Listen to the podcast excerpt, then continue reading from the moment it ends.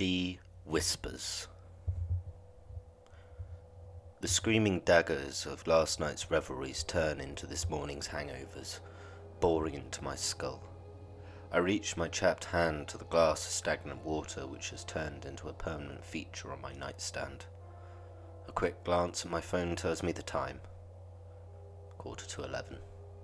Great. Shower, coffee, roll up, coffee, paracetamol. Stare out the window. Can't take it anymore. Shot of Jameson's. Social media. Chesterfield. Can't eat. Won't eat. Time for work. Loading up my hotmail, take another sip of coffee. Think the milk's off. Work as a private investigator in this town is never a plethora of work. My cat's missing. My husband sleeping with my secretary slash sister slash mother slash third cousin, etc., etc. One draws my eye, however. Our son's been kidnapped. Bingo.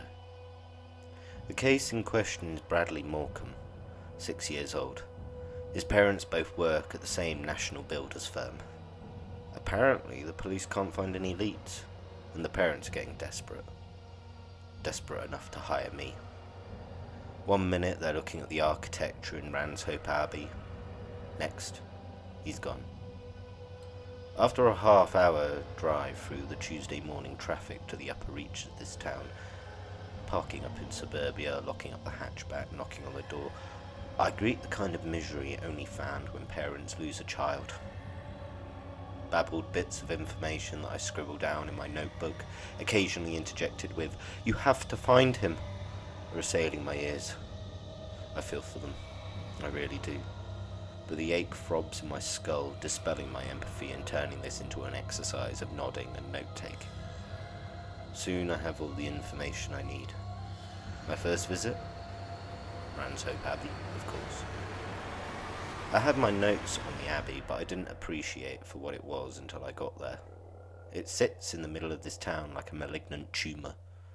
There is no love built in this place just a 16th century mayor's vanity project to crowbar his town onto the map. Bradley's parents are working for the firm hired to renovate it. The security guard lets me in without much convincing. It strikes me how odd the building looks next to the tacky Middle England High Street. People hurry past like they're avoiding it, wrapping themselves with Primark nylon and M&S cotton, despite the August noon heat. The door slams shut behind me and I flick on my phone torch. Apparently, the firm couldn't be bothered to install lighting yet. The building wallows in murk and fetid damp, creating a sinking feeling in my gut. Old broken pews and t- pedestals lay around like rotten shipwrecks on a November beach. Great cobwebs hang on the religious edifice surrounding me, and the stained glass windows are wreathed in dust. I make my way through the wreckage of this house of God to the last known whereabouts of the boy. I have an eye for noticing details often missed by police. I reach the spot, just where Bradley's parents were examining a stone wall. 15th century, maybe? He was playing roughly 15 yards away with a Star Wars action figure. I notice how this spot was in view of the main door, Unless his parents had the perception of the blind slug, there wasn't any way they wouldn't have noticed someone entering. Which means they must have entered from elsewhere. Mid fall, I see a greyish shape swim past my peripheral. I spin round and shine my torch like a searchlight in a concentration camp. Just a draft? Or maybe a rodent or something. I return to my investigating and pull out my lined copy of the Abbey's plans. My hangover has dissipated into a queasy feeling that hugs the bottom of my belly, so I focus on my work. Scanning the layout, I notice how there's only one other entrance or exit. Down behind the altar, down some stairs, and through the basement, leading out onto the high street. Which means whoever took the lad could only have taken this door. I scrummage down the cold steps feeling each one beneath my weather beaten boots. As I zero in on the door, I notice something. Something wrong. It's almost as my very being in this staircase is an affront. To whom? No clue. I stand in the staircase, feeling the years of cheap booze, Chesterfields, and poor decisions resonating in my core. Young Bradley was here, I know it, in this staircase. With the darkness hugging me like the touch of the jilted one night stand, I'm reminded of those who came before. The monks and the choir boys and the paedophiles whom never felt the fear of retribution for their reprehensible actions. I stand watching the dust fall around me in this abandoned stairwell. I breathe. In and out. In and out. Watching the dust bunnies lower around me.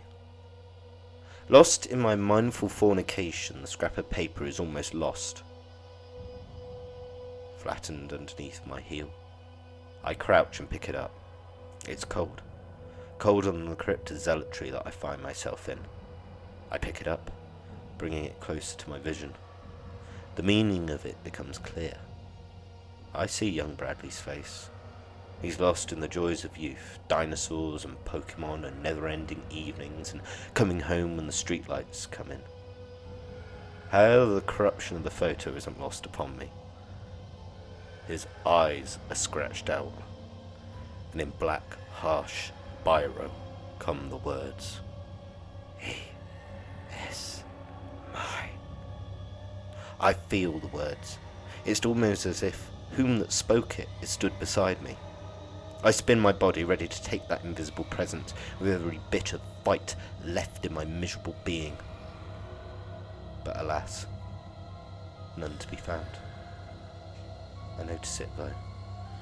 The scrap is from a postcard bought by penitent holidayers wishing their relatives could be with them, but they can't fucking stand them.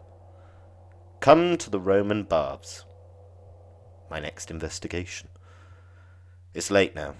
The lonely have long abandoned the streets. I feel almost sober as I guide my car into the square.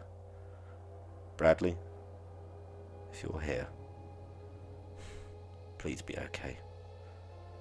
I clamber over the pillars that stop the drunks from taking a non state legislated swim and walk into the Roman baths. There's an odd feeling here, same as the Abbey. The pressure of long dead people clamouring to be heard. Brad! Bradley! I shout. My voice feels feeble and unused, like I've been forced to take a vow of silence for a decade. I light a Chesterfield and survey the scene. The monument seems deadly, without the cries of Japanese tourists and irritated parents. It seems like it could consume you alive. He is mine. What the fuck was that? I'm imagining shit. These ruins are unnerving. He is mine. I drop the ends of my cig and scrunch it into the skirmished marble of that ancient place. What's that? The cries echo round the pillars. The boy. I run towards the shape. It's curled into a ball, all ribs and spine and convulsing. It takes me two seconds to get to him. Brad! The words feel like shattered glass. The lad turns to face me. I. I want to go home. His voice quavers like a fallen cherub. Who took you, lad? I'll do my best. I have felt fear, or at least I thought I had, until now.